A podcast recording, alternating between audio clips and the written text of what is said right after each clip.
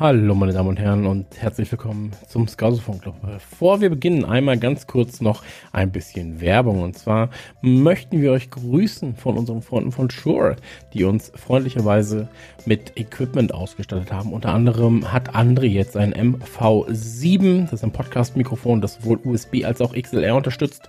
Das heißt, wenn ihr gerade anfangt, als USB-Mikrofon sehr, sehr gut einsetzbar. Später dann vielleicht an einem Mischpult noch als XLR-Mikrofon ebenfalls zu benutzen. Ich selbst nutze jetzt ein SRH 1540. Das ist ein abgeschlossener, also ein geschlossener Kopfhörer. Sehr, sehr schön zum Musik hören. Sieht gut aus und an meinem Kopf doppelt so gut.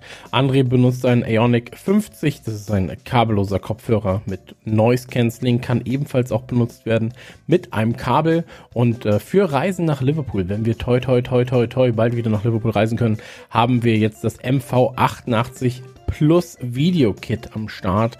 Das heißt, wenn wir nach Liverpool reisen können, können wir euch da schön mobil unterhalten. Das soll es gewesen sein von unseren Partnern von Shure. Vielen Dank fürs Zuhören und jetzt viel Spaß mit dem Podcast. Kleiner Hinweis noch, wir haben diesen Podcast über Zoom aufgezeichnet, deswegen die Audioqualität in diesem Fall nicht wie gewohnt allererste Sahne, sondern ja, Zoom-Internet-tastisch, sage ich mal. Viel Spaß dennoch, Informationen sind da und 1000 Küsse an euch.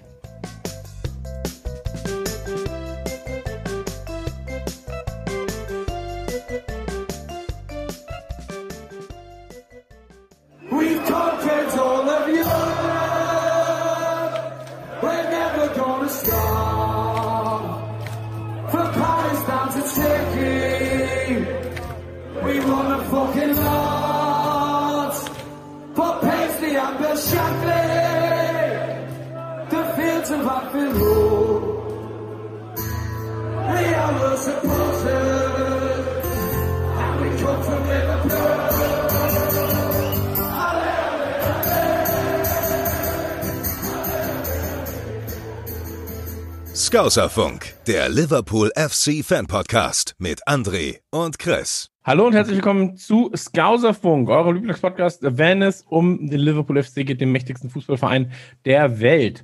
Jetzt im Jahr 2021 mit der Folge 55, heute nicht mit André.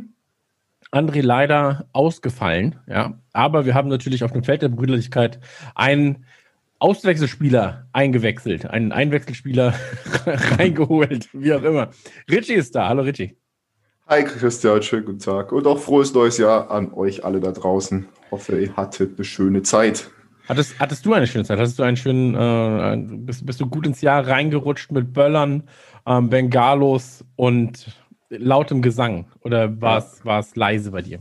Geböllert nur auf dem Raclette-Grill, auf haufenweise Essen gehabt. Nee, aber ich bin gut reingestartet, also war ja doch eher ungewohnt. Weihnachten über war ich alleine, Silvester dann aber hier wenigstens mit meiner Freundin noch verbracht und geböllert selber nicht.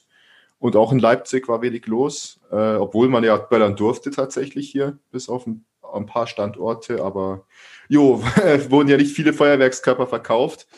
Deswegen war es auch dementsprechend ruhig. Ein bisschen ungewohnt, muss ich tatsächlich sagen. Also Feuerwerk ich bin eigentlich jetzt nicht der größte Feuerwerk-Fan, aber es hat dann doch irgendwie was Schönes zu Silvester.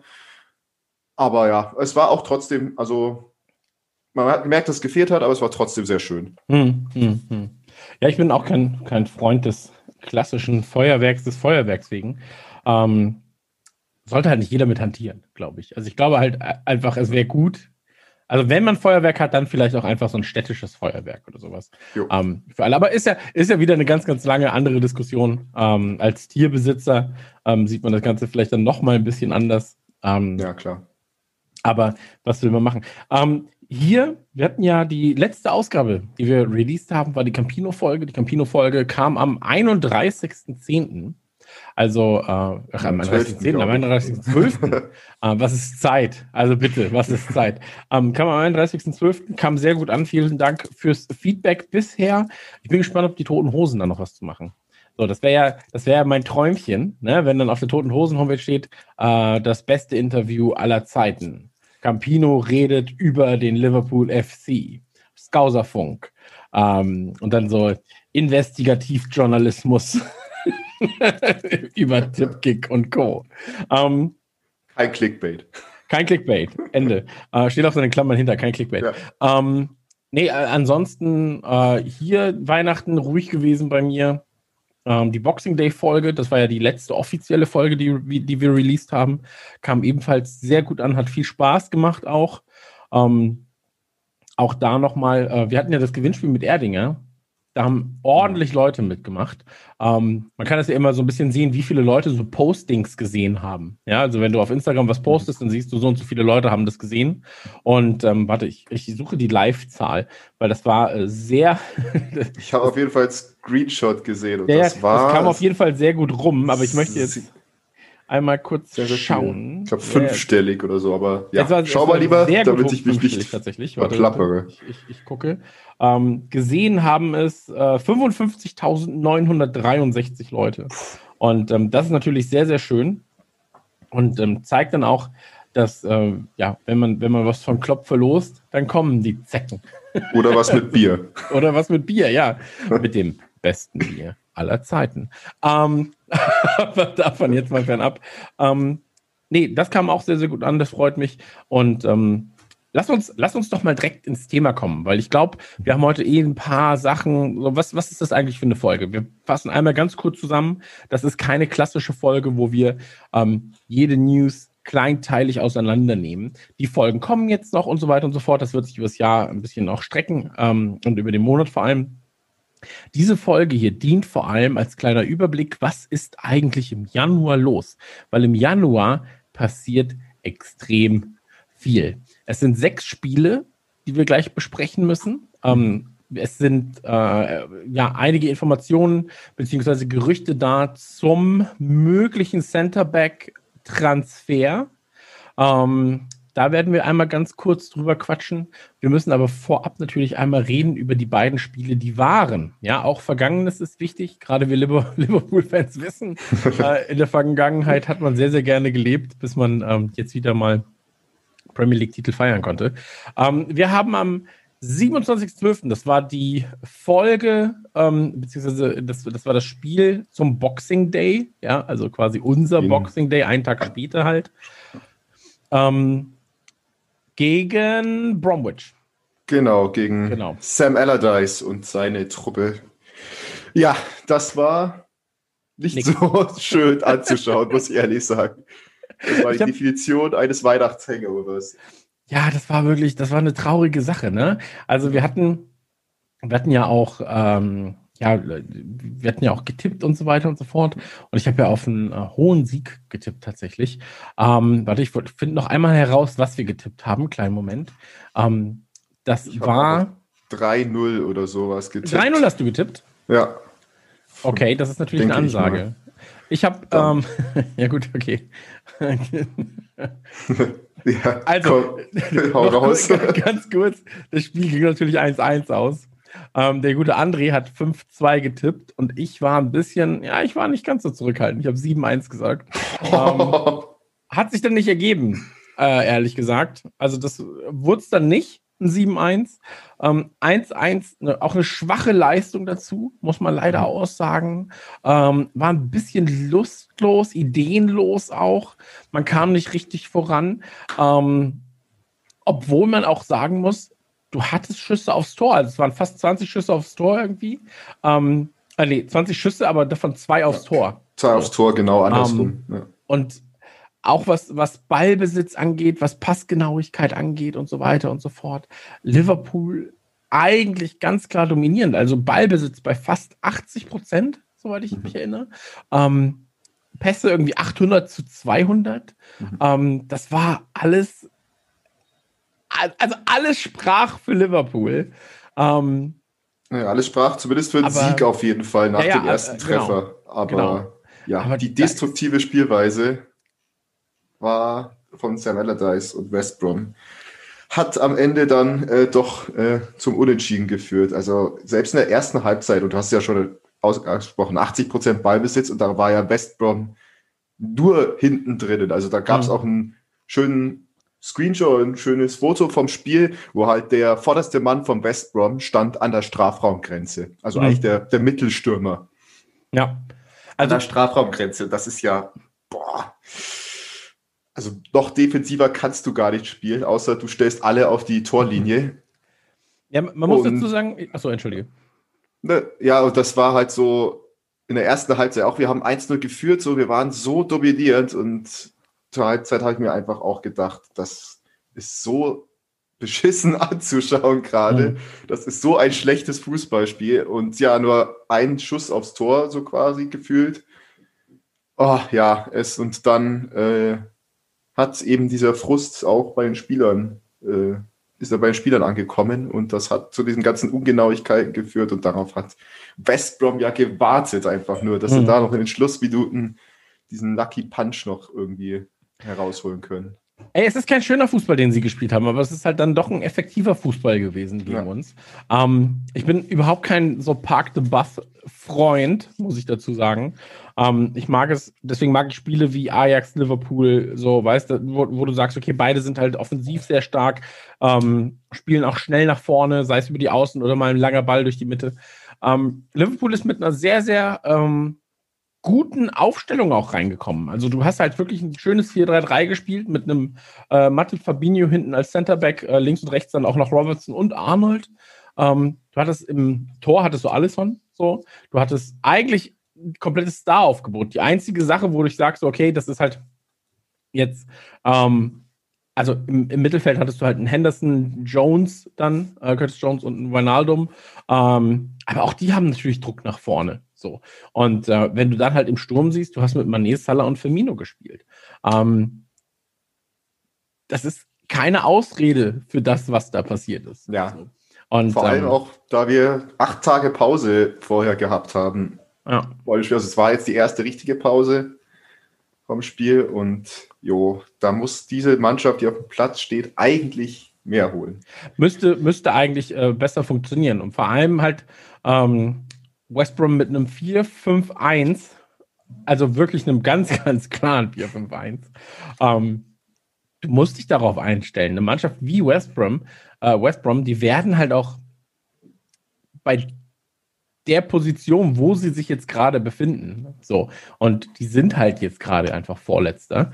Da werden die gegen Liverpool nicht super offensiv spielen. So. Und da musst du dich halt auch drauf einstellen. So. Und eine ganz traurige Nummer. Also wirklich eine ganz traurige Nummer. Das hätte definitiv ein Sieg sein müssen. Gerade wenn du halt direkt schon in der 12. oder 11. Minute durch Mané dann in Führung gehst. Also das war einfach nichts. Und da muss ich sagen, ich habe es gesehen und war einfach enttäuscht. So, ja. Also, ja, das gibt mir nichts. So. Und dahingegen dann das Spiel am 30.12. gegen Newcastle ist natürlich wieder eine ganz, ganz andere Voraussetzung. Also ein Newcastle auch schlecht in die Saison gestartet, aber als Team würde ich sagen, weitaus stärker als ein West Brom. Immer noch, ich glaube, 15., 14. oder sowas, keine Ahnung. Und auch da hat es nur zu einem sehr, sehr glanzlosen 0-0 gereicht. Aber auch da wieder Liverpool extrem dominant. So. Ja, also was Ballbesitz angeht, was Pässe angeht, Passgenauigkeit angeht und so weiter. Ja, auch 12 Eckbälle und nichts rausgeholt. So. Einfach zu wenig. Wirklich, also viel, viel, viel zu wenig.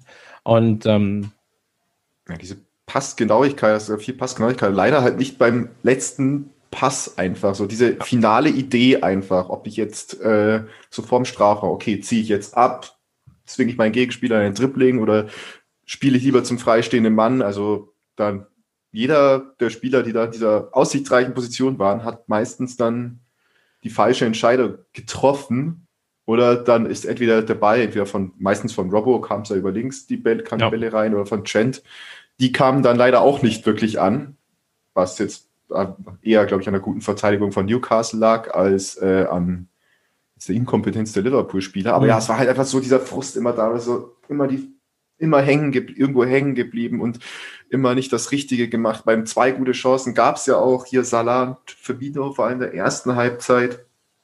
Und Mané hätte den einen Ball ja auch fast noch am Ende über die Linie gekratzt. Aber wo man sich ja darüber streiten kann, ob da festgehalten wurde und ob es einfach nur kein Foul war, weil er nicht gefallen ist.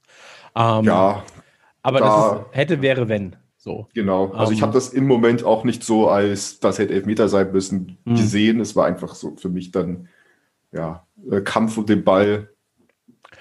Ja, kann man jetzt eine große Diskussion wieder starten. Genau, aber auch hier wieder Newcastle mit einem 5-4-1. So. Wilson als einzige Spitze. Wilson finde ich auch, der hat mir schon gut gefallen. So, der hatte guten Biss.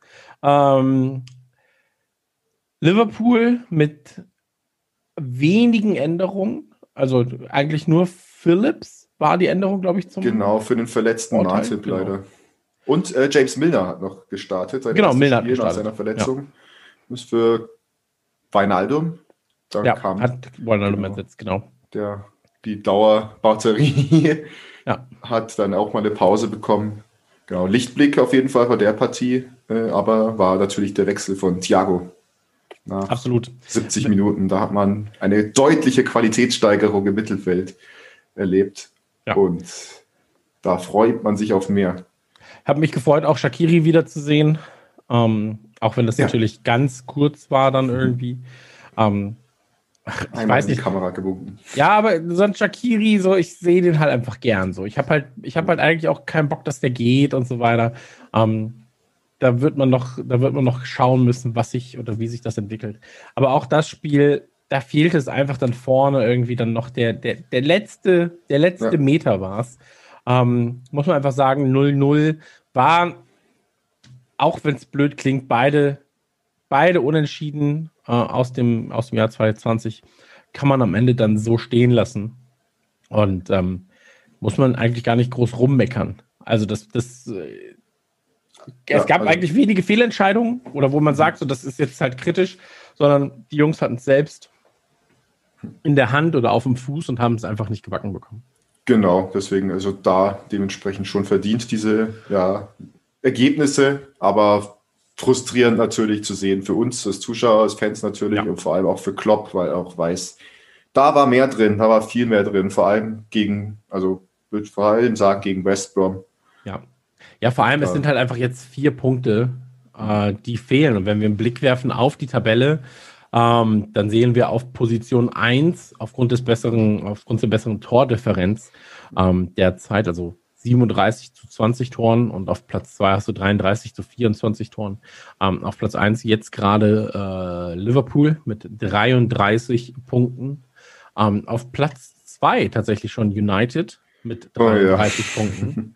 Und auf 3 dann ein bisschen abgeschlagener, also 3, 4, 5 jeweils mit 29 Punkten, dann schon Tottenham, Leicester und Everton. Und dann im Prinzip halt bis auf Position 10 sehr, sehr enges Feld mit 26 Punkten. Und dann kommen die restlichen 20er und dann wird es schon ein bisschen egaler. Mir tut es weh zu sehen, dass man die Punkte da verschenkt, wo sie wirklich einfach zu holen waren. Ja. Weil es eben so ist, dass es erinnert mich an Saisons, wo es oftmals genau diese kleinen Spiele waren, die uns am Ende dann eben die Punkte zu Position 2, 3, 1 genommen haben.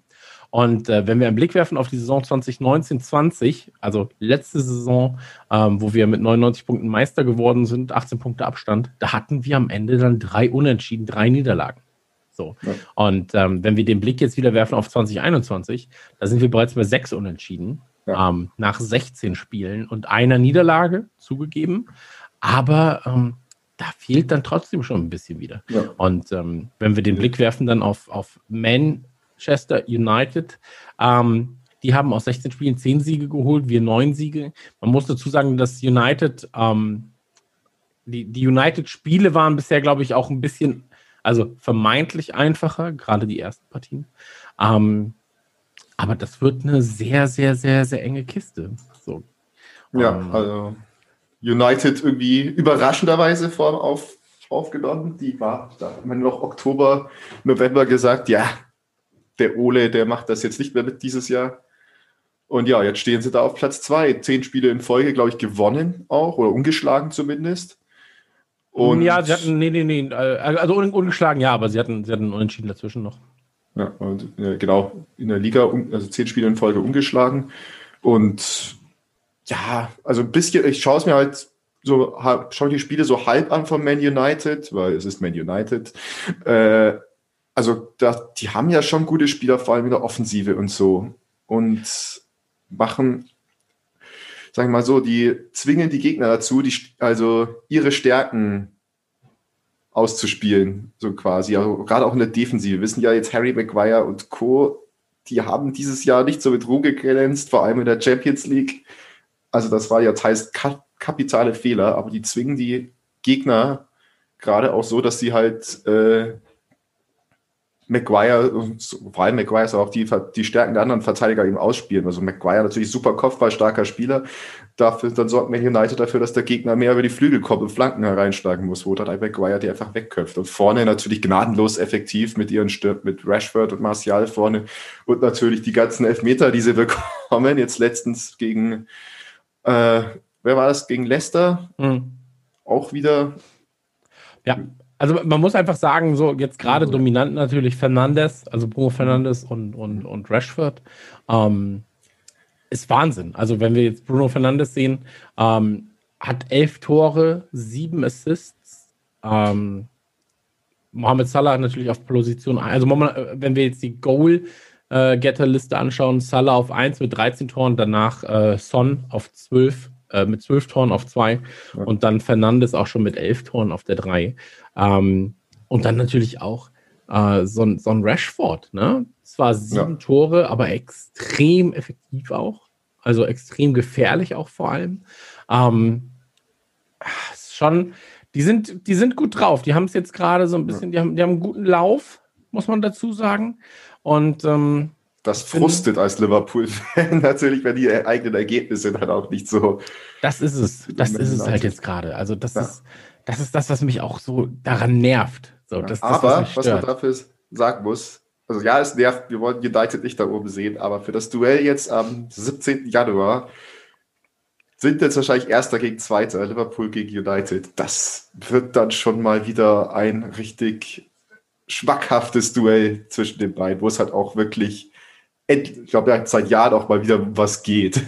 Absolut, absolut. Also wir können ja jetzt gerne mal, lass uns mal zu den Spielen kommen, weil dann können wir uns da auch mal ein bisschen austoben, glaube ich, oder? Ja. Liverpool News und Talk. Was ist los beim mächtigsten Club der Welt? Wir haben den Januar und im Januar haben wir 6 Spiele. Was ist das erste Spiel? Erzähl mir mal. Also wir sitzen hier gerade am Sonntag. Wir spielen morgen gleich als erstes gegen auswärts bei Southampton. Das wird gleich der erste schwierige Test auch. Also da dachte ich mir auch jetzt im Dezember doch, okay, das wird jetzt das schwierigste Spiel in diesem Dezember-Wahnsinn oder Dezember-Januar-Wahnsinn um Neujahr rum. Aber die Saints selber auch nicht so stark. Die letzten 4 Spiele nicht gewonnen. Also die waren ja am Anfang der Saison noch richtig gut oben mit dabei und jetzt zählen sie zu den 6 Teams, die du vorhin auch genannt hast, die da mit 26 Punkten irgendwie im Tabellenmittelfeld stehen. Tendenz geht nach unten bei ihnen, aber natürlich eine gefährliche Truppe und vor allem mit Danny Ings, den wir ja auch zu gut kennen und auch lieben noch, der wieder von einer Verletzung zurückkommt, der kann uns da ordentlich gefährlich werden, ohne gestandenen Innenverteidiger. Absolut, absolut. Also Southampton, muss man auch dazu sagen, letzten Spiele, du hast es gerade schon angesprochen, also viele dumme Unentschieden dabei, also auch gegen West Ham, Fulham, dann die Niederlage gegen City, wo sie 0-1 verloren haben Mitte Dezember, gegen Arsenal selbst, also Arsenal ja sogar eine rote oder 2 rote an dem Spieltag gehabt, nur ein 1-1 geholt. So, ja. Und der letzte Sieg war dann, glaube ich, gegen Sheffield. Und dann Brighton, so, das sind keine Top-Teams. So, ja. Also Brighton und Sheffield sind keine Teams, wo du jetzt sagst, das spricht dann für Qualität, wenn du sie wegbolst. Wir spielen nicht zu Hause, so, wir spielen halt bei Southampton. Wird, glaube ich, für uns jetzt keinen großen Unterschied machen. Und ich sag dir ganz ehrlich, also das muss ein Sieg sein. Gerade im Anbetracht der Tatsache, weil wir die beiden letzten Spiele wirklich nur ein Unentschieden hatten.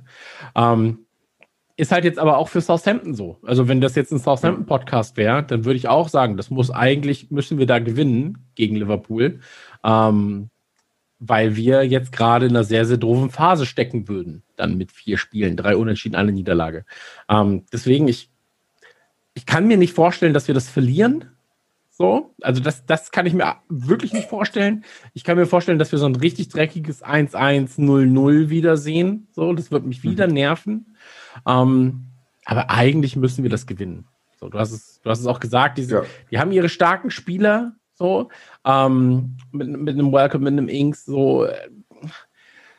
Aber am Ende ist es trotzdem so, dass halt, also allein unsere Bank oder der Großteil unserer Bank ist eigentlich stärker als deren Team. Ja, das also stimmt. Keiner ihrer Stammspieler wäre zwingend ein Stammspieler bei uns. Ja, so. James Ward-Prowse vielleicht ausgenommen, aber ja es ist eigentlich, auf Papier musst du sie schlagen und wie du es erwähnt hast, gerade mit Anbetracht der letzten 2 Remis muss eine Reaktion heute kommen. Frage ist halt natürlich bloß, okay, wie fit oder wie geistig fit sind die Spieler jetzt auch? Das letzte Spiel, so für diese Weihnachts-Neujahr-Verhältnisse sind das jetzt wieder 4 Tage Pause gewesen, nur 5 Tage tatsächlich, jetzt seit Sonntag. Also es ist, Mittwochabend haben wir das letzte Mal gespielt gegen Newcastle. Also was das ist schon Zeit? Ja, was ist Zeit hier? Das ist tatsächlich sehr viel, gerade Pause, gerade wenn man auch so sieht, wie schnell hintereinander andere Teams spielen mussten.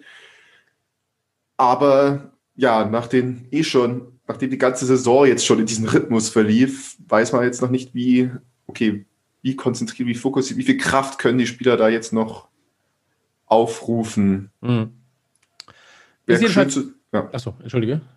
Ne, wäre doch schön zu sehen, wer alles spielt, ob Klopp wieder, sag ich mal, dasselbe Grundgerüst vertraut oder dann auch wieder einen Milner oder Thiago tatsächlich auch gleich von vornherein bringt und natürlich auch in der Innenverteidigung. Phillips oder Williams? Ich glaube, dass wir einen Phillips sehen werden. Beziehungsweise eigentlich, ich glaube, da kannst du fast eine Münze werfen. Ja. Ich glaube, ich würde auf Williams setzen tatsächlich. Okay. Also, weil Phillips das letzte Spiel gespielt hat, so ein bisschen im Rhythmus, aber eigentlich ist so Kontinuität ja das wichtigste Element einer Abwehr. Ich glaube, das ist einfach auch vielleicht so ein Ding, so wer fühlt sich gerade fitter? So, dass er einfach fragt, ey, wer von euch ist gerade zu 100% fit? Und dann sagen beide, ja, okay, dann werfen wir eine Münze. Thiago kann ich mir auch vorstellen, dass er Einsatzzeit kriegt. Ich kann mir aber auch vorstellen, dass wir erst ein Hendo, Milner, Ochs irgendwas sehen und dann Thiago erst zur Halbzeit reinkommt, wenn gebraucht. Stimmt, ich bin gespannt, wie auch noch. Genau. Oder halt ein Shaqiri. Aber ich bin sehr gespannt, wie er im Sturm spielen wird. Da kann ich mir vorstellen, dass man einen Firmino mal eine Halbzeit schont und dafür einen Minamino reinpackt. So, weil das ist eigentlich ein klassisches Minamino-Spiel, wenn du das so sehen willst. Also wirklich eins, wo du sagen kannst, probieren wir es mal ein bisschen aus. So, gerade in Anbetracht auch der nächsten Spiele, die kommen werden. Mal schauen. Also bei der Aufstellung bin ich mir unsicher, aber ich kann mir gut vorstellen, dass wir da 1-2 Überraschungen sehen werden. Wenn du es staffelst nach Abwehr, Mittelfeld und Sturm. Klassisches, ich würde sagen, das Ding ist, ich würde sagen, es wird ein dummes 2-2, aber ich hoffe, es wird ein 1-3. Für Liverpool. Puh, also, klar, ich hoffe natürlich auch einen Sieg, so ist es nicht, aber dass wir 2 Spiele jetzt so, die letzten schon so dümpeln, passiert nicht so oft mit Klopps Liverpool-Mannschaft. Also irgendwann kommt schon diese Reaktion raus. Deswegen, ja, ich hoffe mal auch, dass das jetzt passiert. Ich gehe mal auf ein 2-0 aus. Okay, perfekt. Für uns. Dann, 4 Tage später, also morgen übrigens 21 Uhr, für diejenigen, die es sehen. Genau. Dann, der FA Cup ruft, Aston Villa ruft, wir spielen am Freitag, den 8.1. um 20.45 Uhr gegen Villa zu Hause bei denen. Bin ich ganz ehrlich, Ja. Ist mir komplett egal. Also ist mir wirklich komplett scheißegal. Sie haben das letzte Spiel, das sie hatten, war gegen United, haben sie 2-1 verloren. Davor haben sie gegen Chelsea gespielt, haben, glaube ich, unentschieden gespielt, zwar 2-1-1 irgendwas. Davor haben sie Palace tatsächlich sehr gut weggeschossen. Also am Boxing Day, das habe ich gesehen, das haben sie wirklich gut gemacht. Was aber Wahnsinn ist, und das ist sehr, sehr absurd, wenn du dir das mal anguckst. Ich habe mich nämlich davor informiert. Was glaubst du in ihren letzten 7 Spielen? Ja, in ihren letzten 7 Spielen, wie viele rote Karten gab es für die Gegner oder für Villa selbst? Für die Gegner und Villa selbst. Ja. Also bei allen Aston Villa-Spielen. Puh. Das ist so schwierig. Wenn du schon so fragst, ist es eine hohe Zahl auf jeden Fall. Dann also es ist höher als 1. Es ist höher als 1. Und ja. Wenn du 7 Spielen, also 7 wäre eine pro, dann sage ich 10. Nee, es sind 5. Aber 5 fand ich trotzdem schon so, also gegen Wolverhampton beide Teams rot, so gegen Brighton hat Brighton rote bekommen, gegen West Brom hat West Brom die rote bekommen, Villa hat sich gegen Palace eine geholt. Also die sind schon sehr, sehr, generell sehr, sehr kartenfreudige Mannschaft. So sehr, sehr auf Körperkontakt aus, ist ja was uns stellenweise liegt. So, diese härteren Zweikämpfe, weil wir ja auch Spieler haben, die körperlich in der Verteidigung in der Lage sind, diese Zweikämpfe mitzugehen, regulär. Aber weil wir auch Stürmer haben, die klug genug sind, diese Zweikämpfe im Prinzip zu suchen, ihnen dann aber in letzter Sekunde aus dem Weg zu gehen. Deswegen, also man muss aber dazu auch sagen, Villa natürlich auch der Angstgegner. Ja, ich erinnere mich an den 4.10. Mit dem 7:2. Auch da muss ich sagen, so, ey, es ist mir einfach egal. So, Villa kann in dieser Saison einfach machen, was sie wollen, irgendwie gefühlt. So, dann verlieren sie irgendwie gegen United und besiegen davor Palace 3-0, davor West Brom 3-0 und dann spielen sie wieder nur gegen Pisselsbach 1-5. So. Das ist immer das Doofe am FA Cup. Also ich widerspreche dir, ich will eigentlich den FA Cup mal gewinnen. Das ist so für mich, ich fände es cool, wenn wir mal wieder nach Wembley fahren würden und da einfach mal so ganz klassischen Pokalfinale mal abräumen. Aber so die ganzen Jahre zuvor, wir kriegen dauernd auswärts irgendeinen Erstligisten und keinen schlechten, sag ich mal, sondern immer einen, der mindestens im Tabellenmittelfeld steht und müssen uns da irgendwie durchkämpfen. Das ist frustrierend, gerade in dieser Zeitperiode, dann denkst du dir auch, und gerade bei so einer Saison, denkst du dir erst recht, müssen noch mehr Spiele sein. Denn wenn wir Villa schlagen, haben wir noch ein Spiel im Januar extra. Also dann sind das 8 Spiele in diesem Monat. 7 waren es jetzt, aber also auf jeden Fall noch ein Extraspiel. Und das kann dann auch wieder gegen irgendeinen Erstligisten sein.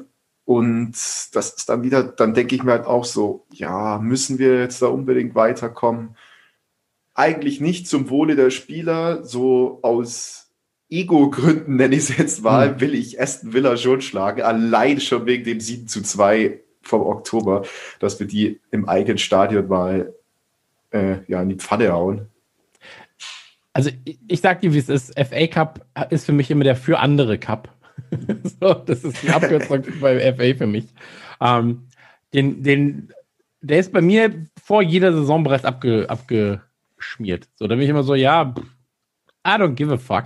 So, Premier League, Champions League, FA Cup, nehme ich mit, mal gucken, wie weit man kommt. Aber da kann man auch mal funny sein, weißt? Da könnte es auch einfach mal, weiß ich nicht, Milner mit einer Perücke hinschicken oder irgendwie so T-Shirts, Trikots statt Hosen tragen. So, das ist halt für mich so ein Spaß-Cup. Weil es aber auch einfach, der Fokus muss einfach woanders liegen in meinen Augen. Und gerade muss der Fokus, und das ist halt jetzt gerade so eine doofe Zeit. Ich glaube, das entscheidet sich. Meine Laune für den FA Cup entscheidet sehr, sehr viel darüber, oder das Spiel morgen gegen Southampton entscheidet sehr darüber, wie ich den FA Cup für mich danach empfinde. Weil wenn wir morgen verlieren, habe ich keinen Bock, im FA Cup auch noch auf die Fresse zu bekommen. Ja. Wenn wir morgen unentschieden, bin ich auch so, dann jetzt gegen FA Cup. Wenn wir gewinnen, bin ich so, hey, I don't give a fuck. So, setz irgendwie, mach einen Keller wieder rein, baller mal irgendwie. Dann die Jugend, so ein Vandenberg, so, den kann ich mir auch nochmal angucken. Ja. Und dann ist alles gut. Also da sage ich einfach, ist mir egal, wie das Ergebnis ist. Ja. Genau, also Jugend wird da auch, oder halt die Reservespieler, nenne ich sie jetzt mal, werden da eher jetzt zum Einsatz kommen. Auf jeden Fall Keller am Tor sehe ich da auch. Die Frage ist halt bloß, bei wie vielen Positionen kannst du Reservespieler bringen? Weil gerade auf den Außenverteidigerpositionen, okay, Neko Williams für Trent, links muss Robbo fast spielen, außer Milner geht rein, weil Zibikas ja immer noch verletzt ist. Innen ein Vandenberg, Comezio, ganz gut. Vorne vielleicht Minamino, Shaqiri, also das hat dann vielleicht auch Auswirkungen. Hat aber auch Auswirkungen vielleicht für die Aufstellung morgen gegen Southampton. Also werden wir wahrscheinlich morgen eher die übliche Mannschaft sehen, weil am Freitag schon wieder halt dann die Reservespieler starten werden. Ja. Und dann haben wir erstmal Pause, ne? Dann haben wir wirklich schöne 9 Tage dazwischen. Und dann heißt es Liverpool gegen United am Sonntag, den 17.01. um 17.30 Uhr. Topspiel Premier League voraussichtlich. Ich sage, nee, Quatsch, eigentlich nicht voraussichtlich. Warte mal, lass mich noch einmal kurz auf die Tabelle gucken. Ja, muss Erster gegen Zweiter sein. Also egal, ja, wie wir morgen spielen, ja, und auch wie die Gegner spielen. Also keiner kann United überholen. Also ja, es ist Erster gegen Zweiter. Oder genau, also ist Topspiel Erster gegen Zweiter. Frage ist dann, wer Erster ist zu dem Zeitpunkt. Ist, glaube ich, ich will mich da jetzt nicht in die Nesseln setzen. Man kann natürlich reden, so das Entscheidungsspiel, so früh in der Saison. Ja, steht und fällt tatsächlich auch wieder mit Southampton. So, wenn United morgen gewinnt, wir verlieren, bin ich extrem pisst, was das Game angeht. So. Und wenn wir dann gegen United verlieren würden, wäre ich noch pissiger. Aber ich glaube, es ist wichtig, jetzt gerade mal auch auf den United-Spielplan zu gucken, weil wenn wir United anschauen, die haben jetzt am 6. ihr nächstes Spiel, da spielen sie schon mal gegen City. So. Genau, Ligapokal, aber nicht in der Liga. Genau, aber es ist ja trotzdem schon mal zumindest halt ein Spiel gegen City. Danach spielen sie im FA Cup. Dann das Saisonspiel, dann ist Burnley, so, und dann kommt Liverpool. Wir haben 9 Tage dazwischen, die haben 5 Tage dazwischen, ist natürlich auch gar nicht so schlecht für uns dann. Aber danach haben sie halt ein relativ einfaches Programm erstmal. So. Also, wenn du dir danach anschaust, danach haben sie Fulham, danach haben sie Sheffield, Arsenal, ausgeschlossen jetzt mal. Also dann haben sie schon wieder Southampton, dann Everton natürlich, aber die nächsten 2 Spiele danach, Fulham und Sheffield, sind eigentlich Pflichtsiege für United. Und deswegen, ich glaube, es wird schon sehr relevant sein, wer das Match gewinnt oder wie das Match ausgeht. Ich halte es noch nicht für saisonentscheidend, muss ich dazu sagen. Nee, auf keinen Fall.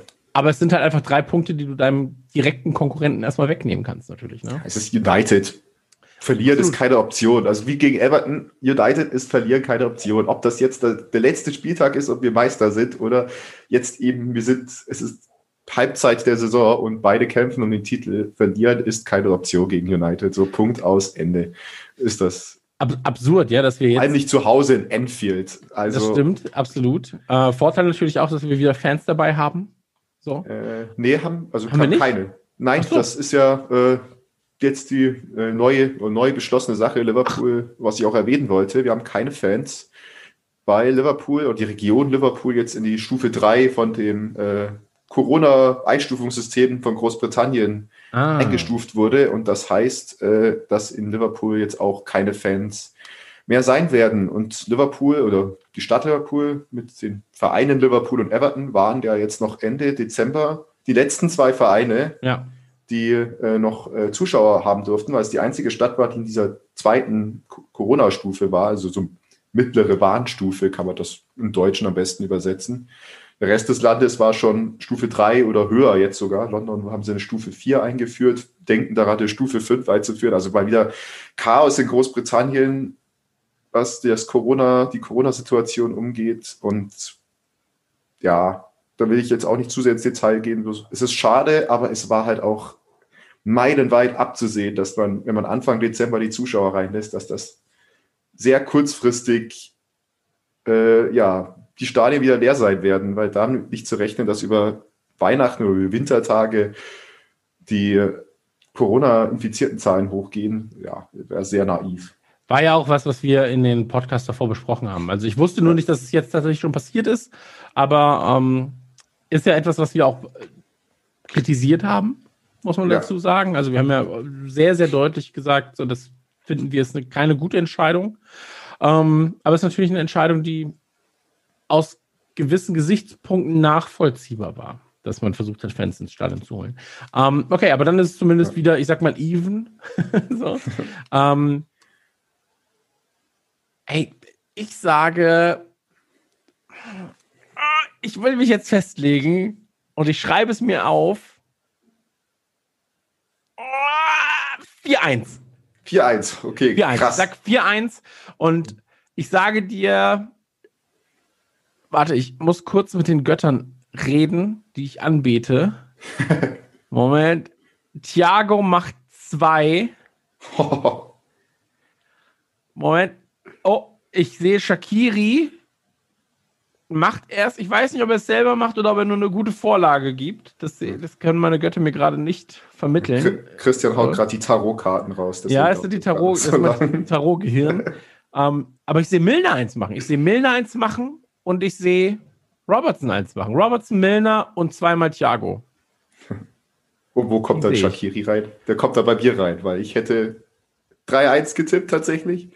Und ich dachte auch so, das ist so ein Shaqiri-Spiel auch wieder. So, der kommt von der Bank und wirbelt da rum oder spielt sogar von Anfang an. Weil aber das habe ich ja gerade gesagt. Shaqiri, es war noch voller Nebel, als ich Shaqiri gesehen habe mit seinem Muskelrücken.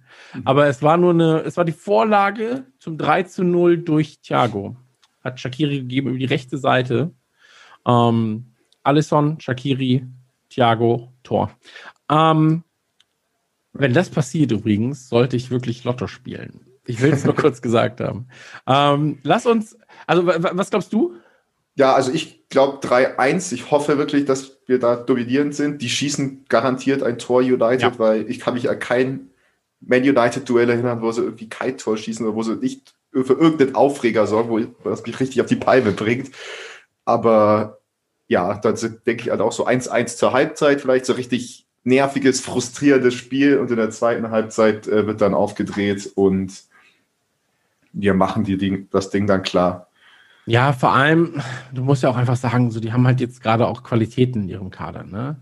Also, wir haben ja gerade schon gesagt, so, okay, Fernandes irgendwie, so Cavani, Pogba, Rashford.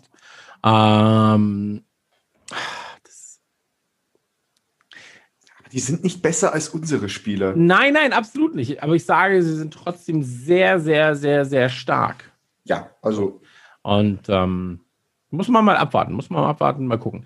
3-1, 4-1 haben wir hier getippt. Ja. Danach, 4 Tage später, geht es um 21 Uhr gegen Burnley. Für mich muss da ein Sieg her. Burnley ist jetzt gerade 16., 17. irgendwas mit 17 Punkten. Haben aber aus den letzten 3 Spielen, glaube ich, 2 gewonnen, 1 Niederlage. Und ganz ehrlich, so, dann musst du wegmachen. So, die musst du wegmachen. Haben aber Arsenal geschlagen, dürfen wir nicht vergessen. Arsenal geschlagen. Naja, das haben viele andere auch geschafft. Ja, aber Arsenal trotzdem nicht schlecht derzeit. Ja, gerade jetzt. Also die haben sich nach dem Spiel dann auch gefangen, aber... Genau. Aber haben gegen Everton einen Punkt geholt, haben gegen Villa einen Punkt geholt. Aber die musst du schlagen. So, du musst eigentlich wie Man City einfach über die drüber rollen. Man City hat 6-0, 5-0, 6-0, 15-0, ja, 33-0. Das ist der Standardergebnis gegen Burnley, glaube ich, schon seit 3 Jahren. Ja, also das da musst du drüber rollen. So ein Chelsea rollt drüber mit einem 3-0, ein City rollt drüber und da musst du auch drüber rollen. So, deswegen sage ich 5-1. Ja, ich glaube, das wird eine engere Kiste auf jeden Fall. Burnley, auswärts ist es auch, ne? Und das ist halt immer, das wird so eine West Brom-Geschichte wieder, wenn ich mir gerade dann denke, so Turf Moor im Winter, da erscheint vor meinem geistigen Auge das Bild eines Ragnar Klavan in der 90. Minute. Ja, das ist so eine richtig eklige Kiste wieder. Und deswegen, ja, ich tippe da wieder auf so einen knappen 2-1-Sieg, wenn für uns. Wir spielen sogar zu Hause, sehe ich gerade. Ja, perfekt. Dann können wir auch ruhig drüber rollen. Ja, da wird drüber gerollt. Da wird einfach drüber gerollt. Aber ja, ich hoffe es zumindest, aber es wird eng. Burnley stellt sich hinten rein. Ich glaube, gerade halt diese defensive Taktik, die funktioniert gegen uns besser als gegen andere Top-Teams. Weiß nicht wieso, aber wir scheinen da immer ein bisschen mehr damit. Richie, da muss Gas gegeben werden, Richie. Da müssen wir Gas geben. Natürlich, aber gerade wenn du ein paar Tage vorher vor gegen United spielst. Ja, aber deswegen ja, du nimmst den Sieg mit von United. Und dann gehst du zu Burnley und sagst, Burnley ist nur ein Drittel United. Ja, also ich bin auch 12 Tore. Also ich sage nicht, dass wir das nicht gewinnen werden. Ja. Wir gewinnen da 2-0, aber okay. Es wird schwierig. Es wird leider nicht, glaube ich, die Dampfwalze rausgepackt. Okay. Und dann, glaube ich, das schwerste Spiel im Januar steht uns dann bevor. 7 Tage später geht es gegen Tottenham.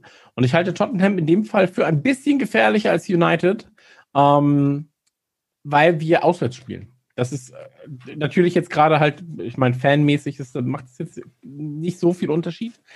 Aber es ist halt trotzdem noch so Anreise, bla bla bla, nervig, anderes Stadion, Zickzack, Pillepalle. Das ist das moderne Stadion. Das ist ja wie so ein Hotelbesuch ja quasi, ja. Wenn du bei Tottenham auswärts spielst. Das stimmt allerdings, ja. Und ich muss ja leider sagen, ach Mann, ey, ich bin auch einfach zu nett, kann man nett sagen. Ich finde Tottenham jetzt nicht mehr so nervig wie in den Saisons davor.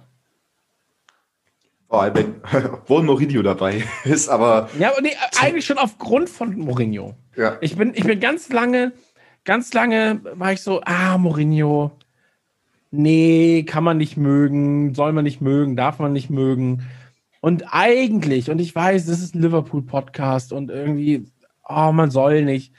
Aber irgendwie finde ich ihn doch er hat sich in den letzten Jahren so ein bisschen in mein Herz gemeckert. Gekrattelt, so. Wollte ich auch sagen. Weil das ist so, ey, auch wenn du es auf Instagram siehst, weißt, dann ist er irgendwie in seiner Lobby mit seinen Spielern und schreibt einfach drunter so, ja, um 16 Uhr, um 6 Uhr sollen wir spielen. Das ist in 30 Minuten. Wir wissen immer noch nicht, ob wir spielen müssen. Die beste Liga der Welt. So, das ist schon funny. So, und er hat oft Unrecht mit den Dingen, oder das Problem bei ihm ist für mich, dass er versucht, sich vor seine Spieler zu stellen, oftmals, in Situationen, in denen er sich vor seine Spieler stellen kann, aber er schätzt dadurch die Situation falsch ein. Wenn einer seiner Spieler jemanden wissentlich von den Beinen fegt, und es ist die offensichtlichste rote Karte der Welt, ja, dann steht er da und sagt, ja, nee, ich habe das nicht so gesehen. Und das ist ein Problem. Dann stell dich hin und sagst, ich halte mein Spiel dafür extrem gut. In dieser Situation hat er falsch gehandelt. Es war eine rote Karte. Shit happens. Er wird dafür quasi bestraft werden nach dem Reglement. Aber er ist ein guter Junge. Ende. Gleiches Gespräch, das du führst. Ganz anderer Tonus. Und das ist, glaube ich, das größte Problem, das ich mit Mourinho habe. Und ich mag ihn dann aber doch, er hat sich irgendwie mein Herz gekrantelt und das klingt ganz, ganz blöd. Und ich bin so, Mann, ey, ich hätte auch nie gedacht, dass ich das sag. Aber, und dann haben sie natürlich auch ein paar Spieler, die ich schätze. So. Also spätestens aber beim Duell wirst du hoffentlich anders denken. Natürlich, das ist ja wieder was anderes. So. Aber, Harry Kane mag ich eigentlich nicht. Nee, den kann man nicht. Also der aber ein Son mag ich zumindest. Ja. So.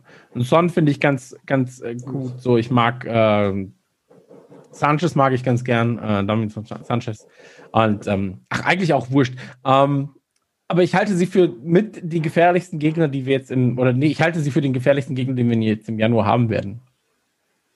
Ich finde United da einfach schon, finde ich da tatsächlich ein bisschen gefährlich. Ich meine, es sind jetzt noch 4 Premier League-Spiele bis dahin, also formtechnisch kann sich da noch so viel tun und theoretisch haben wahrscheinlich beide vor diesen Spielen vielleicht noch ein FA Cup Viertrundenspiel. Mein Tottenham habe ja schon mal im Podcast gesagt, die spielen ja gegen hier Marine FC, gegen den Achtligisten aus Liverpool. Sollten sie schlagen, würde ich jetzt mal vermuten. Also die sollten eigentlich die 4. Runde buchen, wenn da jetzt nicht das größte Fußballwunder der Geschichte passiert. Und Liverpool, ja, da wissen wir ja noch nicht 50-50, ob die jetzt weiterkommen oder nicht. Also, aber gehen wir mal davon aus, das wird jetzt eher nichts gegen Villa. Hat Liverpool eine Woche Pause und Tottenham eben nicht. Dann spielt Tottenham mal, keine Ahnung, vielleicht gegen Manchester City in der 4. Runde des FA Cups. Deswegen könnte Liverpool fitter reinkommen. Tottenham nach unserem 2-1-Sieg da, jetzt Last-Minute-Sieg, auch ein bisschen, haben wir die von der Spur geholt. Mhm. Und unser Rekord gegen Tottenham oder auch gegen Mourinho in den letzten Spielen ist eigentlich ziemlich gut. Deswegen gehe ich da auch mit einem klassischen 2-0 und denke, dass wir das Ding relativ komfortabel, so komfortabel es zumindest in Spielen gegen Mourinho-Mannschaften sein kann, holen werden. Hm. Ich sehe gerade bei Marine FC, du kannst jetzt, also Marine AFC heißen ja eigentlich sogar. Ja. Du kannst dir Merch kaufen, scheinbar das erste Mal. Also ein Schal, Marine vs. Tottenham Hotspur Official Scarf für 12 £. Das ist ja, das ist ein Ding. Naja, egal. Was ich sagen wollte, okay, also dein Tipp. Er ist 2-0. 2-0, ey, glaube ich nicht. Für uns. Glaube ich ehrlich gesagt nicht dran. Ich glaube, das wird... Mit Glück hast du vielleicht... Ja, nee, es kommt zu früh für Jota, aber Matip könnte okay, vielleicht wieder sein, da sein. Ja. Okay, ich sag dir, wie es ist. Warte mal kurz, eine Sekunde. Ich habe ganz vergessen, dass wir Crystal Palace 7-0 besiegt haben. Ja, das haben wir gemacht. Ich habe das wirklich komplett vergessen. Ich habe jetzt gerade kurz Liverpool was gucken wollen und dann das erste Ergebnis ist hier Liverpool 7-0 und ich war so, wann haben wir denn 7-0 gewonnen? Und dann so, ach ja, stimmt, war ja noch gar nicht so lange her. Ich glaube ein 2-1 für uns. Also ich glaube ein 2-1, also ein 1-2 Tottenham-Liverpool ist machbar. Ich kann mir aber auch gut vorstellen, dass es in die Richtung 4-3-3-4 irgendwo geht, dass es dann, ich glaube, wenn die Buden einmal auf sind, dann sind die halt auch wirklich auf. So. Ja. Und da werden wir dann mal sehen. Sonst Son und Kane, die sind immer für ein paar Tore gut. Letztes Spiel im Januar, bevor wir dann ganz kurz noch zu den Transfers kommen, gegen West Ham. Und West Ham ist aktuell wirklich Tabellenmittelfeld, also derzeit auf Platz 10. Bis dahin kann sich natürlich noch extrem viel getan haben. Im Prinzip können sie auf 15, 16, 17 runterrutschen. Wird wahrscheinlich nicht passieren. Also sie könnten auch hochrutschen bis 2, 3. So. Muss aber eigentlich auch ein Sieg her. Muss auch ein Sieg her. West Ham ist, ja, jetzt die letzten Spiele liefen nicht so gut, aber Everton geschlagen. Also die nerven gerade die Großen auch ziemlich. West Ham. Also was auch immer wundert. Ich habe die, glaube ich, Anfang der Saison auch als Abstiegskandidaten, weil ganz ehrlich, das ist so ein Chaos-Club im West Ham, viel Unruhe im Verein und dann ist doch David Moyes, dein Trainer, irgendwie auch nicht gut, keine namhaften Neuzugänge oder eher wichtige Spieler abgegeben, als dass welche hinzugekommen sind. Deswegen denke ich mir, die Mannschaft tut sich schwer in der Premier League jetzt noch, aber es ging halt noch. Die hauen halt den einen oder anderen Sieg raus. Sie spielen absolut inkonsistent, wenn ich mir gerade so die letzten Ergebnisse anschaue. So Everton geschlagen, dann aber unentschieden gegen Brighton und Southampton, Leeds aber auswärts geschlagen. Und ja, absolut, aber das sind halt die Mannschaften, die dich dann irgendwie mal wegmachen, ne? Also wo du dann sagst so, vielleicht verlieren sie jetzt gegen Stockport in der FA Cup dritten Runde, aber ballern danach irgendwie dann Liverpool weg. Schwierig, ja. Aber letztes Match gegen die war Mitte Oktober irgendwann, da haben wir 2-1 gewonnen, glaube ich. Genau, 2-1 Ende Oktober. Genau, und da hat Jota noch gespielt. Ich glaube, Salah Elfmeter, also Jota hat dann kurz vor knapp noch die Bude reingemacht, ne? Aber nach dem Rückstand, glaube ich sogar. Ich glaube, in der Anfangsminuten, genau. Also ich krieg's noch so grob zusammen. Aber es muss ein Sieg sein. So ein 2-0. Ich sag 2-0. Ja. West Ham muss weg. Ja, ich tippe auf 1-2, 3-0. Also habe ja vorhin gesagt, West Ham ärgert die Großen. Ich weiß jetzt gar nicht, woher ich diesen Eindruck habe, weil ich die Ergebnisse entgehe, dass sie gegen Chelsea verloren, gegen Man U verloren, gegen uns verloren. West Ham hat Manchester City einen Punkt und Tottenham abgezwackt, aber das war halt Anfang Oktober. Das war also noch bevor wir gegen die gespielt haben im Hinspiel. Das ist jetzt schon arg lang her. Also ja, scheint jetzt doch die Realität, die eher aufzuholen. Ja. Klar, die können jetzt gegen Burnley, West Brom und Palace spielen sie jetzt noch, bevor wir da ankommen. Da können sie sich einen guten Lauf spielen. Aber gegen uns ist dann, muss dann Schicht im Schacht sein. Da kommen sie, da können sie nicht mehr rausholen. Wir allerhöchstens mit einem Punkt zufrieden sein. Gewinnen wir 3-0. Sehr gut. Das freut mich sehr. Dann würde ich sagen, kommen wir jetzt an dieser Stelle doch einfach mal zum nächsten, Topic, Themengebiet, kommen wir zu den Transfer-Gossip. Die Transfer-News. Es geht wieder los. Yay. Ja, ganz ehrlich, ich liebe das. Ich liebe es, wenn man über Transfers redet. Ich liebe es, wenn man sich Gedanken darüber macht, so, wer würde das Team verbessern? So, ich meine, darauf basiert ja im Prinzip FIFA momentan, durch FIFA Ultimate Team. So, mit eigenen Teams zusammenstellen und so weiter und so fort. Wir haben, oder lass uns eine Position besprechen, weil eigentlich könnten wir natürlich über jede Position reden, aber ich glaube, die offensichtlichste Position, die wir jetzt gerade besprechen müssen, ist die des Centerbacks. Und genau. Da gibt es natürlich Gerüchte. Es gibt aber auch ein paar Spiele, die man vielleicht einfach haben möchte. Und wir müssen jetzt, ich glaube, wir müssen den Weg so ein bisschen Mindmap-mäßig gehen. Wir brauchen de facto einen Centerback. Weil was wir jetzt gerade haben, ist die Situation, dass ein Van Dijk definitiv noch braucht. So. Ein Matip verletzungsanfällig ist, jetzt gerade auch verletzt ist. Ich weiß nicht, ob er... Ja, 3 Wochen mit Adduktorenproblemen. Also genau. Der verpasst United und jetzt die ganzen wichtigen Spiele, über die wir eigentlich gerade geredet haben, verpasst er. Gomez kommt auch, hat einen Cameo-Auftritt am Ende der Saison, genau wie Van Dijk vielleicht noch. Ja, also ich bin auch, bin immer nicht so der Fürsprecher mit, okay, wir müssen sofort einen Spieler holen. Also jetzt im Oktober, wo Van Dijk verletzt sind, wo schon die ersten Schreie kamen, wir brauchen Upamecano oder wir brauchen sofort einen Innenverteidiger im Januar. Jetzt, nachdem auch Matip sich erneut wieder für so einen mittellangen Zeitraum verletzt hat und verletzungsanfällig ist, das Ding. Genau, und verletzungsanfällig ist, Gomez wegfällt, ja, wir brauchen einen Innenverteidiger. Im bestenfalls jetzt im Januar auch, also eigentlich brauchen wir einen jetzt im Januar. De facto, also für mich geht da auch, du hast es gesagt, ich bin auch keiner, der sagt, wir müssen jetzt unbedingt zuschlagen. Gerade mit der Van Dijk-Sache so, super scheiße gelaufen, aber wir hatten noch Potenzial da, so, aber jetzt gerade ist einfach so, kein Match vergeht, wo sich nicht noch jemand verletzt. Ja. So. Und das geht natürlich nicht. Und deswegen, wir gehen jetzt diese Mindmap entlang. Wir haben jetzt beide entschieden, dass wir durch die Tür gehen. Ja, wir brauchen einen Innenverteidiger. Mhm. Jetzt stehen folgende 2 Türen in diesem Raum für uns offen, okay? Also, wir sind durch die Tür gegangen. Brauchen wir einen Verteidiger? Ja, nein. Ja, wir brauchen einen Verteidiger. Jetzt sind beide Türen da. Wo gehen wir durch? Die eine Tür ist es ein sehr guter, / teurer Einkauf oder ist es ein mittelguter Einkauf? Und da bin ich auch ganz klar in der Tür, wir müssen de facto Geld auf den Tisch legen. Ja, also. Und wir brauchen einen Weltklasse-Verteidiger. Ja, einen, der irgendwo zwischen einem Matip und einem Van Dijk steht, aber eher in Richtung Van Dijk.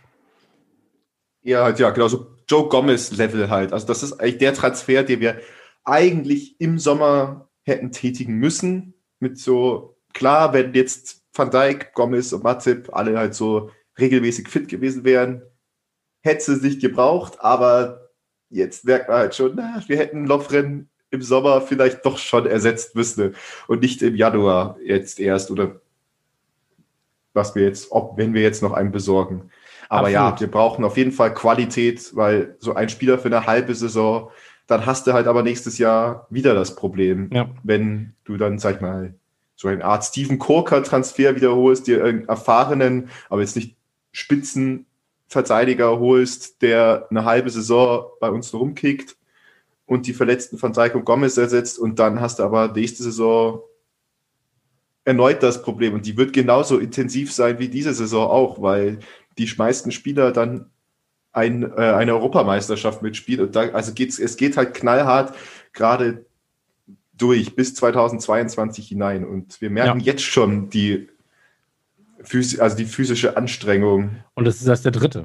Ja, und also das ist erst der 3. Januar. So haben erst eine halbe Saison gespielt von diesen 4 Halbspielzeiten, sag ich mal, von diesen, die jetzt noch anstrengende Halbspielzeiten, die davor stehen, ohne vernünftige Pause. Und da kommen wir nicht um einen guten Innenverteidiger-Transfer rum. Okay, also, wir gehen dann die Tür, wir sagen erstmal, ja, wir brauchen einen Innenverteidiger. Dann sagen wir, ja, er ist teuer. So, das ist die teure Tür. Jetzt stellen wir uns natürlich die Frage, brauchen wir jemanden, der extremst super duper mega erfahren ist? Also, ja, wir haben ja gesagt, er ist teuer. Also, nehmen wir jemanden über 27 oder unter 27 mit extrem viel Potenzial, der aber auch schon auf einem extrem hohen Level spielt. Da haben wir natürlich dann mehrere Möglichkeiten, über oder unter 27. Und ich möchte jetzt einmal meine Meinung kundtun. Und ich sage, warte, jetzt muss ich gucken, wie... Ich weiß, glaube ich, wie du genau ansprichst. 27. Aber ja, genau, sag mal. Also, das ist ja das klassische Alter. Wenn du sagst, das klassische Alter ist ja dann 27. Ich sag ja. Eigentlich bräuchten wir jemanden unter 27. Okay. Meine Meinung ist nicht genau andersrum. Ich sage, nee, es kann ruhig auch wieder so ein jüngerer Transfer sein, so einer, der halt so in unsere Schiene passt, sage ich mal, von den vorherigen Verpflichtungen. Also halt so jung und... Moment, was habe ich denn gesagt? Ich habe doch auch gesagt jung. Du hast über 27 doch gerade gesagt. Achso, dann immer unter 27. Also unter 27, ja, okay. Ja, dann war ich einfach sehr dumm und habe mich versprochen. Oder ich habe mich verhört. Entschuldigung. Okay. Aber also ich will es festmachen. Ich sagte gerne unter 27. Okay, ja, stimme ich dir zu. Ja. Absolut. Also wir gehen in die U27-Tür. Dann müssen wir natürlich überlegen, bei dem Gespräch, brauchen wir zwingend einen Niederländer, weil wir glauben, dass die niederländische Achse extrem stark wäre. Ich sage, ja, natürlich wäre die niederländische Achse sehr stark, aber ich sage auch, wir brauchen nicht zwingend einen Niederländer, ja, mit dem Van Dijk kennt, aber ich hätte gerne jemanden, der wie Van Dijk ist. Ja. Also groß gewachsen. Nee, ja. Also ich meinte groß gewachsen, ein bisschen bulliger. Gut aussehend, bullig. Nee, aber so ein bisschen das Spiel auch selbstbestimmt. Ja, so ein klassischer Centerback, so ein Martin Skirtl. Ja. Ja, so. Und es gibt ja Spieler, die halt eine sehr, sehr große Dominanz auf dem Spielfeld haben. Beispielsweise ein Van Dijk. Oder es gibt auch Spiele, die halt eher so unauffällig sind. Ja. Und in welche Richtung? Also wenn wir jetzt mal sagen, so, sag doch mal, nenn mir mal so deine 3 Kandidaten, wo du sagst, ich wäre bereit, dieses Geld auch auszugeben. Okay, so für solche Innenverteidiger dieser Schiene. Also ein Spieler, den wir auch schon öfters genannt haben in vorherigen Podcasts, ist natürlich hier Upamecano von Leipzig. Man kommt immer wieder bei ihm aus, ne? Ja, also der ist super, aber realistisch gesehen natürlich diesen Januar, dass wir den schon verpflichten, ne, vor allem dann doch, wenn du das Champions League-Spiel ja gegen die in der Champions League, die werden nicht einen Stammspieler an uns abgeben, an ihren nächsten Gegner im wichtigsten Pokalwettbewerb, den es gibt gerade für europäische Vereine. Also das wäre businesstechnisch nicht smart von... Was wäre denn, wenn Sie sagen, der Deal ist fix, 80 Millionen, weil 60 ist sein Marktwert.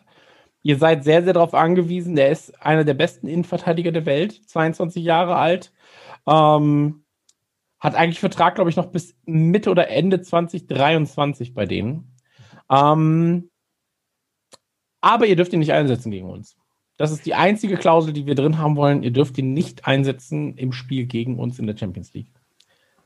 Würdest du dann ja quasi aufheben. Du würdest dein eigenes Team immer noch schwächen, ja, die Innenverteidigerposition, aber du würdest halt sagen, okay, zumindest spielt er dann nicht gegen uns. wenn das in der Klausel drin wäre. Ich weiß gar nicht, ob das laut UEFA-Regularien auch tatsächlich gehen. Ja gut, würde. Aber du kannst ja immer noch sagen, knicki-knacki, oh, leider hat er Durchfall. Ah, er kann heute leider nicht spielen. Ärgerlich. Ja, selbst dann, also es ist ja nicht so, dass wir die bekommen, es ist ja so, dass Leipzig ihn ja verliert. Das ist ja auch der Knackpunkt. Und das. Okay, du siehst es nicht. Ich sehe es nicht. Also ich sehe es nicht diesen Januar passieren. Ich glaube, 80 schade, Millionen ist halt auch, ich glaube nicht, dass Liverpool so viel Geld im Januar ausgeben wird für einen Verteidiger. Also ich hoffe mal, dass sie Geld in die Hand nehmen, aber 80 Millionen, das wäre ja schon teuerster Transfer der Vereinsgeschichte. Nein, das sehe ich nicht. Spieler wie, und jetzt sage ich nenne jetzt einfach nur kurz ein paar Namen, die ich mir hier aufgeschrieben habe, Boateng beispielsweise, so ein Hummels, die fallen ja im Prinzip raus aus unserer, die sind zwar erfahren, aber eigentlich zu alt Geschichte, oder? Ja. Dafür sind sie aber auch günstiger zu haben, muss man sagen, oder wären sie günstiger zu haben, so, also sie kosten jetzt keine 80 Millionen, bringen trotzdem mehr die Erfahrung und hätten halt diese 2-3 Jährchen, die wir sie jetzt gerade zwingend brauchen würden, die könnten sie gegebenenfalls auch noch spielen. Was ist denn mit einem Thiago Silva? Aber er ist auch schon so alt. Ne? Thiago Silva ist ja auch gerade erst zu Chelsea gewechselt. Na gut, also, okay, das stimmt. Das sehe ich das nicht realistisch. Süle? Süle ist ja... Ja, das passiert auch nicht, glaube ich. Also ja, ich glaube, der ist ja in der Rangordnung da ein bisschen drunter gefallen, aber ich glaube nicht, dass Bayern den so leicht abgeben würde. Es sind eher, glaube ich, also bevor du weitere Bundesliga-Namen sitzt, also Namen, die, glaube ich, der meiste deutsche Zuschauer erkennt, glaube ich eher, es wird jemand sein, den wir nicht so auf den Schirm haben. Und da fliegen ja auch 1-2 Namen durch die Gegend gerade aus Liverpool-Perspektive. Harry Maguire. Ich sage dir ganz ehrlich, weißt du, wenn man Traumtransfer gewesen wäre für die Position, wäre Mathis de Ligt gewesen damals. Der wäre mal Traumtransfer gewesen, ist natürlich dann zu Juve gegangen, aber da machst du halt nichts. Ein Koulibaly hätte ich mir vorstellen können, ist natürlich auch jetzt in unserem Spektrum dann zu alt eigentlich schon. Süle fände ich jetzt, habe ich jetzt nochmal drüber nachgedacht, Süle fände ich gar nicht so scheiße, ehrlich gesagt. Aber ich weiß noch gar nicht, was er kosten würde. Aber es gibt natürlich schon Gerüchte. Genau, also halten wir einmal ganz kurz fest, unsere Traumposition wäre, meine drei Traumwünsche, die ich mir jetzt, wenn ich sie, Upamecano wäre Position 1 bei mir ganz klar. Position 2 wäre bei mir ein Alaba. Muss ich leider sagen. Ich halte jetzt gerade nicht viel von seiner Kommunikation mit Bayern und Co., aber er wäre zumindest für mich das, was ich gerne hätte bei uns. Und auf 3 wäre eigentlich ein Delikt immer noch. So. Wird natürlich nicht passieren, dass jetzt, also gegen jeden der 3 spricht etwas. So. Aber das wären zumindest meine Wunschvorstellung wäre das. Aber es gibt ja schon Gerüchte. Es gibt ja auch Gerüchte, die ein bisschen realistischer sind. Unter anderem Bottmann. Genau. Ist es Bottmann oder Bottmann? Bottmann. Ich dachte mir, ich habe als erstes den Namen irgendwie auf Twitter gelesen. Ich dachte mir jetzt, was ist denn jetzt Bottmann? Ist das wieder so ein Meme oder so? Oh Gott, da habe ich mich ja als die Inkompetenz wieder schlecht hingeoutet, was manche ausländische Ligen betrifft. Aber nee, Sven Bottmann ist Innenverteidiger beim OSC Lille und die sind, also Ligue A, also in Frankreich, die spielen eine klasse Saison. Er ist jung, er ist 20 Jahre alt erst, er ist Niederländer, passt in das Kriterium mit rein und hat mit Lille Erfolg. Ist momentan also auf Platz 2 in der Liga, punktgleich mit Lyon, also vor PSG noch spielen sie. Hat aber noch nicht, also er ist ja erst 20, er hat halt noch nicht so viel Erfahrung. Also er ist halt jetzt durchgestartet diese Saison, dieses halbe Jahr mit Lille.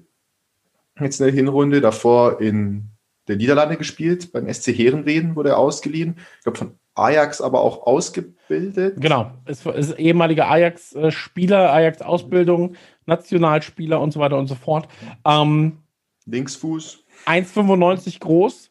Und wenn du dir die Skill-Videos von ihm anschaust, also aktueller Marktwert liegt irgendwo bei 10, 12 Millionen. Wenn du dir die Skill-Videos von ihm anschaust, erinnert er mich sehr stark an Martin Skrtel, der noch stämmiger ist. Also so Martin Skrtel-esken Van Dijk. So. Und das ist schon eine richtige Kampfsau. Aber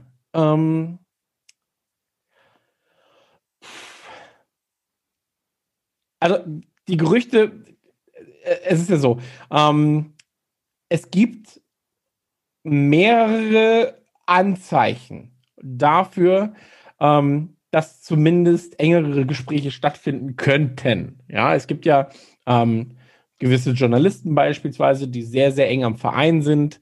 Und wenn die jemandem auf Instagram folgen, also du folgst ja nicht irgendeinem Spieler von Lille, weil du gerade Bock darauf hast, einem Spieler von Lille zu folgen. Wenn diese Journalisten dann beispielsweise halt diesen Spielern folgen, auf Social Media und Co., wenn beispielsweise die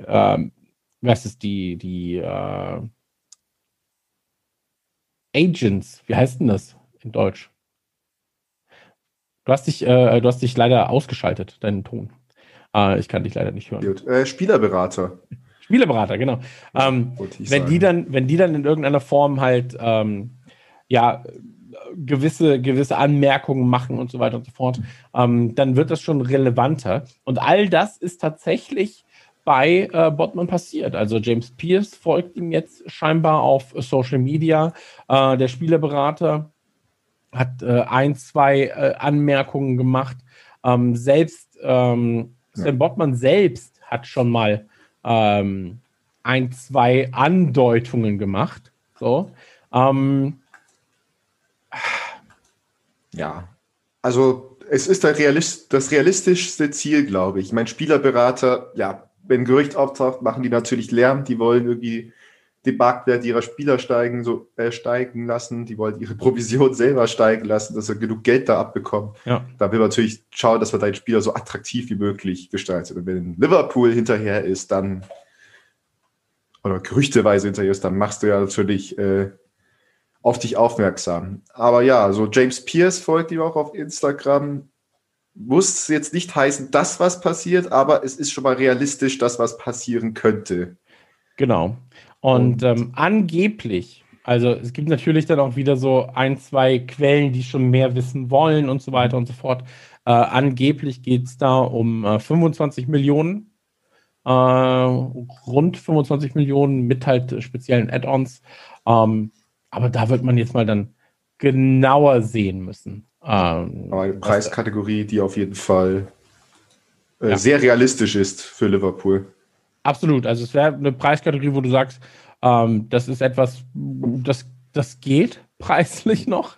Ja. Vor allem für einen Spieler, der scheinbar so große Qualitäten hat. Also wie gesagt, ich habe mir jetzt 3, 4 seiner Skill-Zusammenschnitt-Videos angeguckt auf YouTube.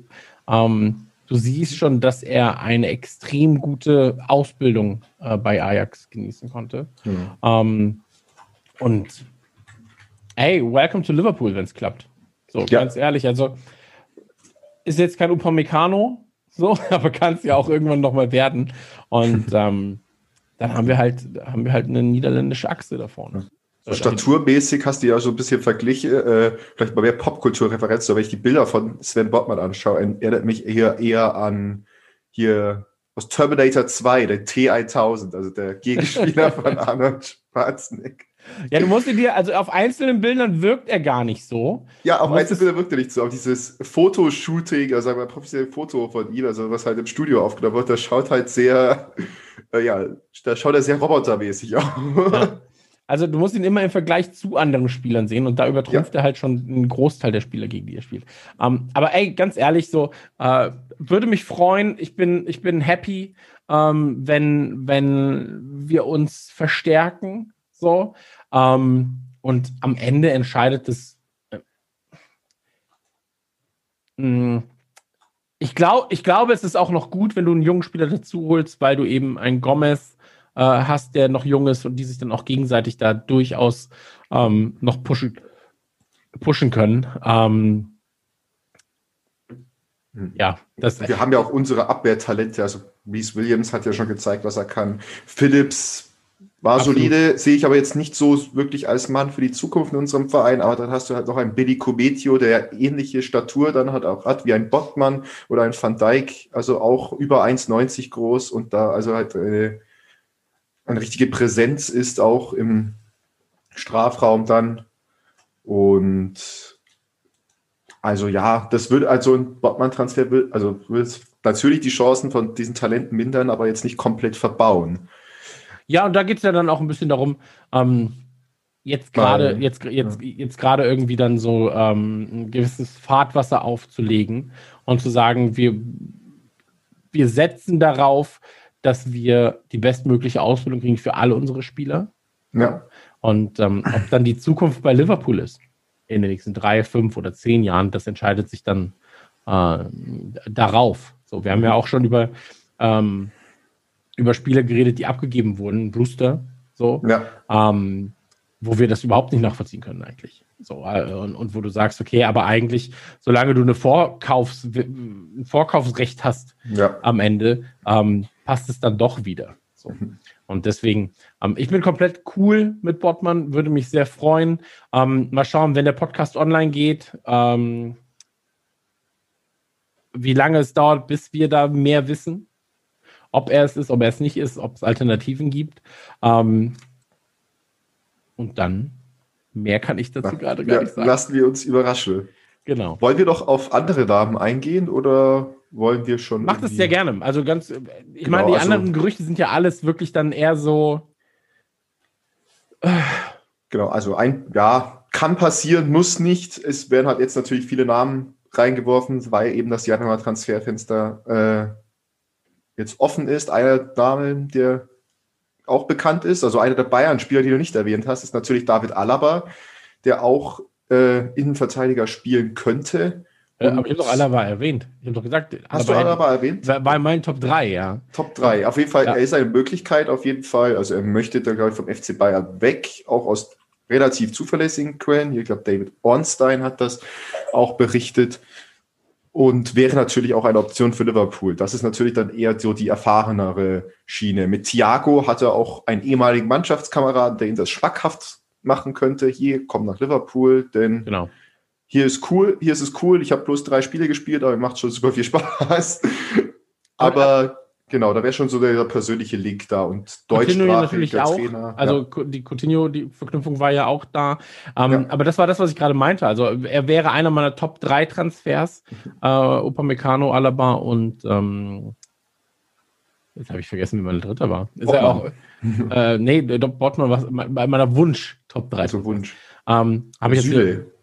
Nee, wer war das denn jetzt gerade? Ach, ist auch wurscht.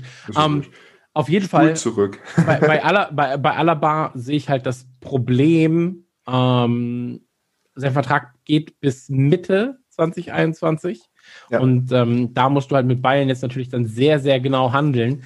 Ich glaube, er wird seinen Vertrag nicht verlängern, aber Bayern wird jetzt versuchen, noch so viel wie möglich rauszukitzeln, genau, für ihn. Und er hat halt natürlich extrem hohe Gehaltswünsche scheinbar, wo man dann auch wissen muss, ob das so sinnig ist. Schwierig, aber er wäre für die 4 Jahre, die wir ihn haben wollen würde,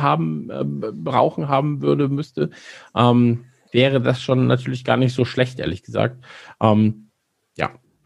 Genau, ja, ich gehe mal einen Schnelldurchlauf durch, weil es tauchen jeden Tag andere Namen auf. Also da haben wir hier einen Maximilian Wöber von RB Salzburg, auch 22 Jahre alt, hat bei Sevilla auch vorher gespielt, bei Ajax auch. Ist natürlich, passt so auch in diese Kategorie rein, gerade auch diese Red Bull-Connection, die wir eh schon in unserem Verein haben, mit Minamino, mit Taki, mit Naby Keita und mit Sadio Mané. Ey, das sind aber auch so viele mittlerweile.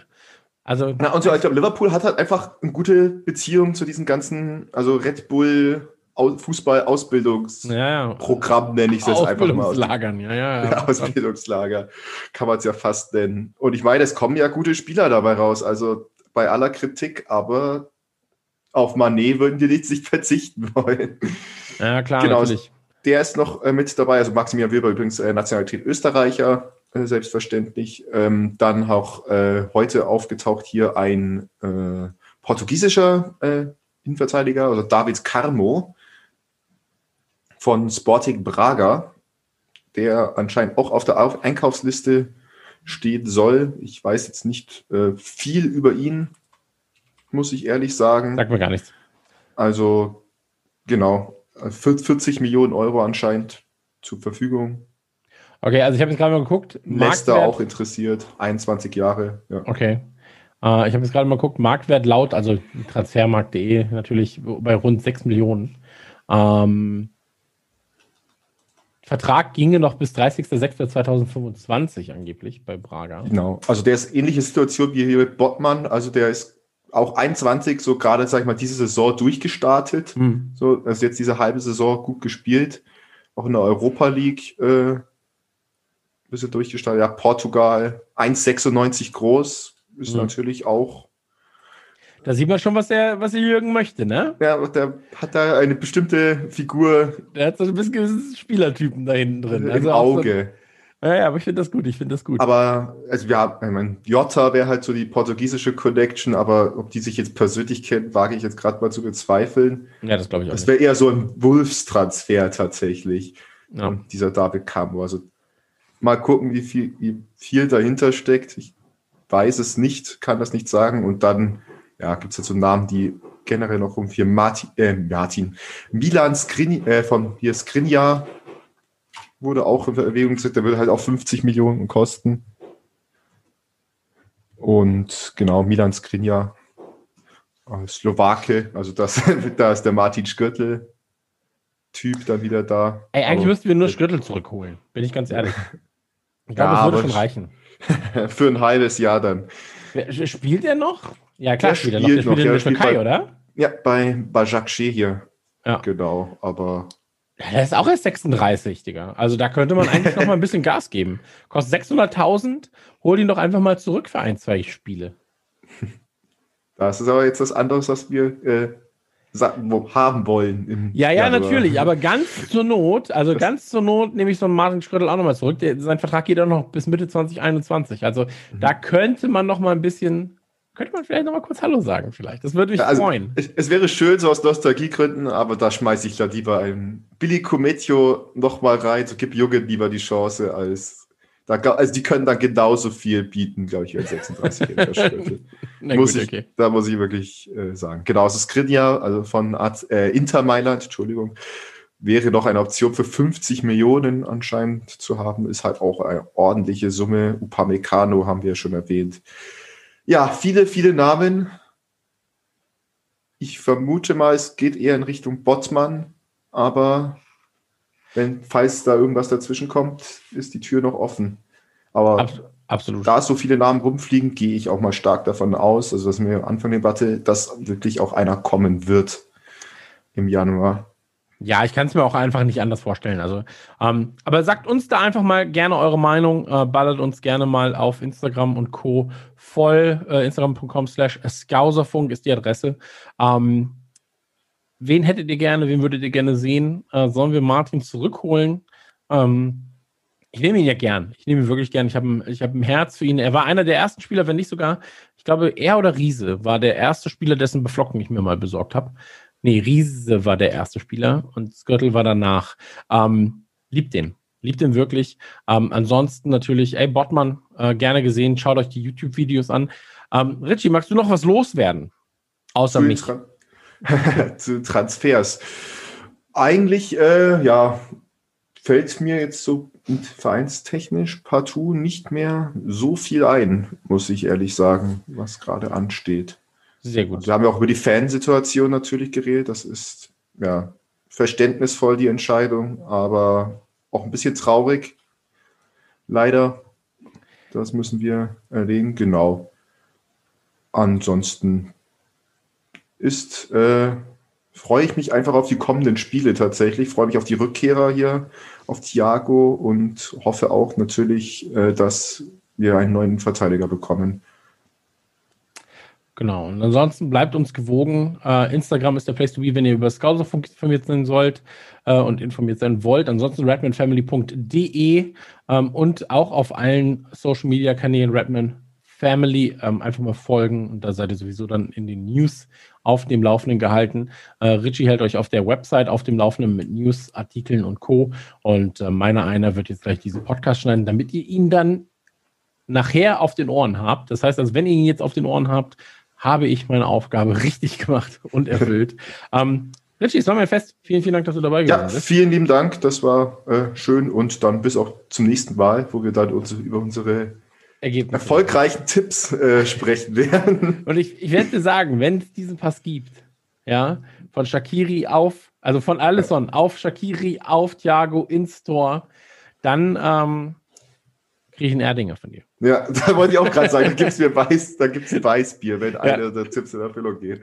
Sehr gut. Na gut, also ich freue mich, ihr freut euch und wir alle freuen uns. Das war's mit dem Scouserfunk für Ausgabe 55. André, wenn du das Ganze hier hörst, ich hoffe, du wirst schnell gesund, du süßer kleiner Kackeprinz.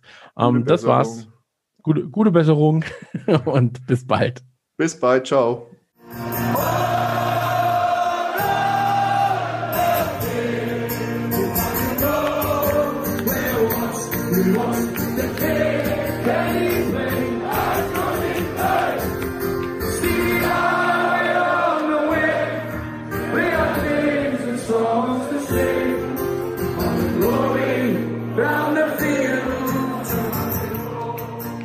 Scouserfunk, der Liverpool FC Fan Podcast mit André und Chris.